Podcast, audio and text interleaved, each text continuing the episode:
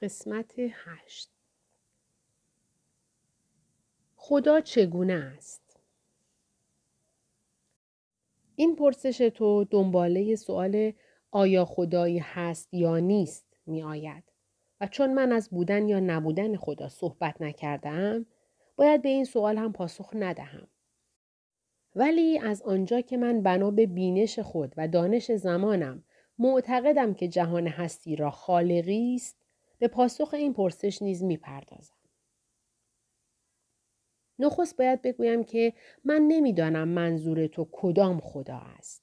آیا می‌خواهی خدایی را که محمد معرفی کرده است بشناسی و به ماهیت واقعی او پی ببری؟ یا قصدت خدای دیگری است؟ حتما میدانی که غیر از خدای محمد خدایان دیگری هم هستند که با خدای او فرق دارند. این خدایان غیر از صفات کلی یکتا بودن، خالق بودن، عالم بودن، قادر بودن و چیزهای دیگر در بقیه مسائل با هم چندان شبیه نیستند. و لذا نمی‌توان گفت که همه خدایان یکی هند. چنان که می‌بینید پیروان این خدایان هم مدام با یکدیگر در جنگ و جدالند و پیامبرانشان نیز دائما آین یکدیگر را نسخ و نفی و انکار می‌کردند. در هر حال به نظر من منظور تو نباید خدای محمد باشد چون چگونگی خدای او مشخص است. او همان خدایی است که محمد در قرآنش وصف کرده و ویژگیهایش را بیان نموده است. یقینا خدایی را که می‌خواهی بشناسی خدای عیسی و موسی و سایر پیغمبران هم نیست زیرا مشخصات آنها نیز در کتاب و آینشان توصیف شده است. من می‌خواهم فکر کنم که تو می‌خواهی خدای حقیقی و به عبارت دیگر خدای اقلانی را بشناسی و از من چگونگی آن خدا را جویا شده ای. اینطور نیست دوست من؟ حاج رجب سخن خیام را تایید کرد. و خیام چنین ادامه داد. باید بدانی که خدایان گوناگونی که در طول تاریخ به خدایی رسیده اند خودشان هیچ وقت نه به زبان نه به قلم و نه به ترتیب دیگری ادعای خدایی نکردند. در حقیقت خود آنها هیچ وقت در صحنه حضور نداشتند و کاره ای نبودند. همیشه کسی برای خدا کردن آنها به راه میافتد و با سخنانی که از طرف او مطرح می کرد به عنوان نماینده یا رسول شرایطی به وجود می آورد تا بابا به خدایی برسد و صد البته طرف هم پیغمبر او بشود. اگر دقیق تر به این ماجراها نگاه کنیم روشن می شود که موجودیت خدا و رسالت نمایندگانش همیشه وسیله ای بوده برای کسانی که می‌خواستند با نام خدا کاری انجام دهند و به هدفی برسند. خدا پرستی از دوران محمد و عیسی و موسی فراتر می رود. چون این فلسفه هزاران سال قبل از آنان متداول بوده است. اینکه ادیان سامی اصرار دارند مذاهب قبل از خود را مشرک یا خدا ناگرا معرفی کنند درست نیست. خداپرستی و اعتقاد به خدایان از همان دورانهایی که بشر به اندیشیدن افتاد به صورتهای گوناگون در زندگی او پیدا شدند. حتی آنهایی که به قول سامیان بتپرست بودند یا گاو یا سایر حیوانات را ستایش می کردند به خدا یا خدایان اعتقاد داشتند. بت پرستان بتها را واسطه خود و خدایشان می دانستند. آنهایی که می‌گویند فرقی در هند گاو را می پرستند راست نیست. آنها گاو را به دلایلی مقدس می شمارند ولی خدا نمی دانند. این جماعت گاو را واسطه خود و خدایشان می دانند و بنا به قول آنها فرقی نمی کند. واسطه بین انسان و خدا کی و چی باشد. مگر نه اینکه مسلمانان حجر الاسود را مقدس می شمارند و به دور کعبه که خانه خدا می انگارند تواف می کنند؟ پس چه اشکالی دارد که گروهی هم به جای سنگ سیاه بوتی یا گاوی را مقدس بشمارند؟ اگر بت و گاو آنها بیخاصیت هستند و معجزه نمی کنند مگر حجر الاسود مسلمانان با خاصیت است و معجزه می کند؟ یا دیوار ندبه یهود و محل سعود مسیح و مجسمه های بودا و غیره. اکنون به مطلب تو باز می گردم که اگر خدایی هست این خدا چگونه است؟ برای اینکه گمراهت نکرده باشم و تصور نکنی که آنچه می‌گویم به قول معروف وحی منزل است تأکید می‌کنم من نه خدا را دیدم نه به من وحی رسیده و نه خبری موثق از شخص یا فرشته دریافت کرده ام. من هم مانند دیگران شناختی از خدا دارم که نمی‌دانم چقدر آن درست است و چه مقدار آن نادرست. من اگر حرفی در مورد خدا می‌زنم ناشی از درک و فهم و شناخت من بنا به دانش اصرم از خداست. دیگران هم که در مورد خدا حرف زدهاند مثل من بودند. آنها هم فقط شناخت خود را از خدا مطرح کردند و بس. بنابراین باور من این است که خالق عالم به هر نامی که او را بشناسیم کاری به زندگی هیچ یک از مخلوقات خود ندارد. برای فهمیدن این موضوع کافیست به زندگی خودمان نگاه کنیم و ببینیم آیا اثری از دخالت خدا در سرنوشت ما به چشم می‌خورد؟ من که بیش از هفتاد سال زندگی کردم هیچ نشانه ای نیافتم که در زندگی من غیر از خودم یا محیط و خیشان و مردمان زمانم و تاریخ گذشته من موجود دیگری دخل و تصرفی کرده باشد. اگر بخواهیم مسئله را در حد کلی بررسی نماییم لازم می آید که اوضاع و احوال هر موجودی را بنا به شرایط و وضعیتشان تجزیه و تحلیل کنیم. به عنوان نمونه مورچه زیر پای من له می شود. مگر این موجود به قول معروف یکی از مخلوقات خدا نیست. قاعدتا نمی باید بدون حکمتی خلق شده باشد و نباید هم بدون حکمتی زیر پای من بمیرد. اگر خداوند عالم او را خلق کرده و در زیر پای من جانش را گرفته آیا حکمتی داشته است؟ در حالی که اگر من آدم رحیمی بودم و به حیات آن مورچه توجه می کردم و پا بر جسته نحیفش نمی گذاشتم او نمی مرد. بی توجهی من و مردن آن مورچه ربطی به خدا مشیت او ندارد. خدا با همه بزرگی و قدرتش آنقدر بیکار نیست که موجود ضعیفی مثل مورچه را خلق کند و سپس هستی او را با حکمت یا بی حکمت زیر پای چون منی ظالمانه به پایان برساند. او از این عمل چه فایده ای می‌برد؟ مثال را اگرچه از مورچه آوردم ولی داستان این موجود زحمتکش شامل حال همه موجودات می شود. همانطوری که او در اثر فشار پای من می میرد من هم به شکل دیگر زندگیم را از دست می دهم و درست وضع مشابه او را پیدا می کنم که اصلا به خواست و اراده خدا مربوط نمی شود. چنگیزخانی صدها هزار انسان با گناه و بیگناه را از دم تیغ شمشیرش میگذراند و می‌کشد سرنوشت آن مقتولین چه ربطی به خدا دارد؟ اگر چنگیزخان و لشکریان او مردم شهرهای بسیاری را در ایران قتل عام کردند به خوی و خصلت وحشیگریشان مربوط بود نه به خواست خدا و مشیت الهی او. خداوند عالم نیازی به این نخون ریزی های وحشیانه ندارد. پروردگار عالم کاری به اینکه زندگی مخلوقاتش به چه نحوی میگذرد ندارد.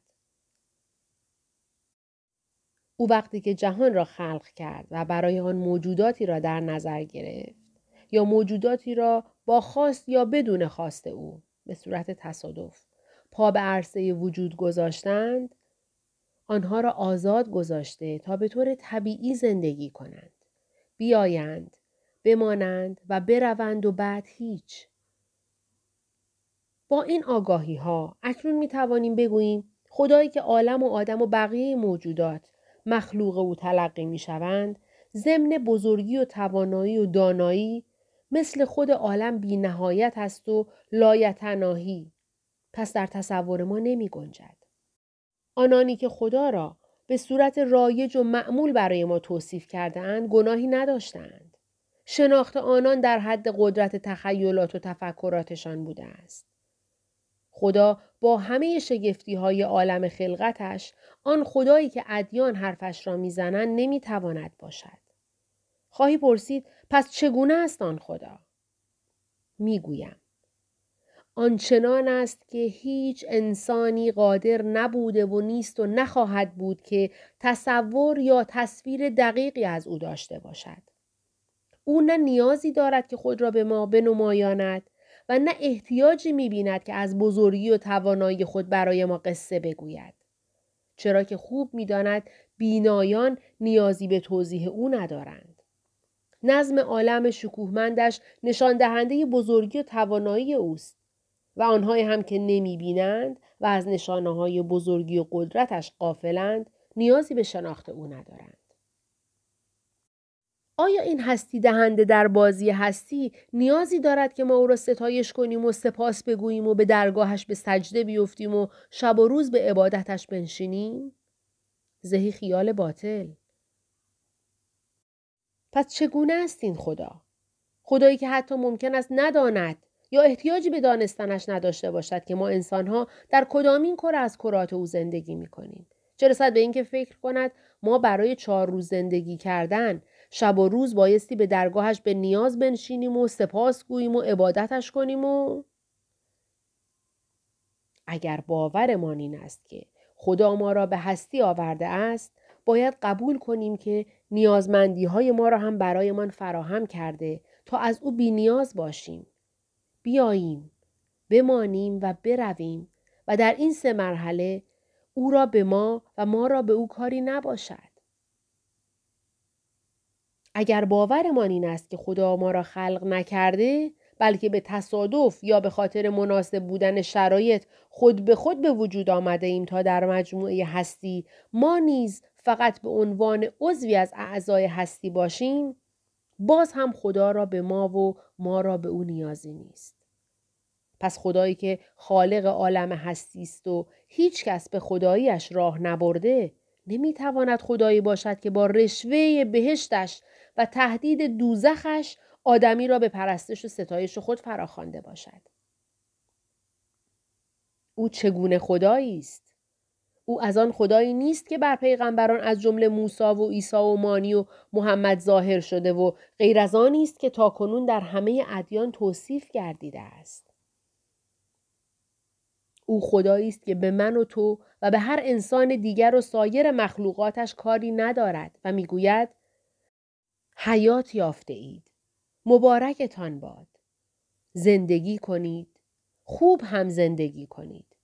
و اگر هنری دارید بکوشید تا برای خود و دیگران مفید باشید و برای همدیگر آسایش به ارمغان آورید. اما زندگی را به خود و دیگران تلخ نکنید. یادتان باشد وقتی رفتید رفتید. دیگر برگشتی در کار نیست. ای آنکه نتیجه چهار و هفت و از هفت و چهار دائما در تفتی. میخور که هزار بار بیشت گفتم باز آمدنت نیست چو رفتی رفتی. خیام خسته کاخهای پرهشمت بهشت را فرو نهاد و زیر سایه درختی دراز کشید و با زمزمه ملایم جویبارها به خواب خوشی فرو رفت. مشنو سخن از زمان ساز آمدگان. می‌خواه مروق ز تراز آمدگان. رفتند یکان یکان فراز آمدگان. کس می ندهد نشان ز باز آمدگان. فصل سوم دیدار دو فرزانه سه طلوع آفتاب خیام از خواب بیدار شد و با شادمانی همراه دوستان خود به صرف چاشت نشست. در این هنگام مردی بلند قامت که کنجکاوانه به اطراف نگاه می کرد به جمع آنان نزدیک شد. خیام با خوش آمدی پرسید این ره گذر از کجایی؟ اهل کدام قوم و قبیله و سرزمینی؟ به کجا می روی و به دنبال چه می گردی؟ رهگذر گفت ابو علی سینا از اهالی بخارای خراسانم. در پی یافتن حقیقتم.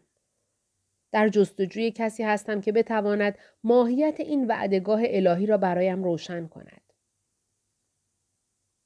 خیام شادمان از شنیدن نام ابو علی سینا با متانت به پا خواست و گفت قدم حکیم ما مبارک باد. حضور شیخ بزرگوارمان در جمع حیران شدگان دیار مهنت گرامی باد. ابو علی سینا با کنجکاوی پرسید ای پیر تو کیستی؟ چه نام داری؟ از کدام خطه ایرانی؟ منجمی بودم که چون در کتابها حقیقت را نیافتم در جستجویش به کهکشانها رو نهادم. دریقا آنچه را که شیخ بزرگ ما با همه حکمت و دانش خود در زمینه متعلق پیدا نکردند من نیز به یافتنش در پهنه بیکران آسمان ها موفق نشدم.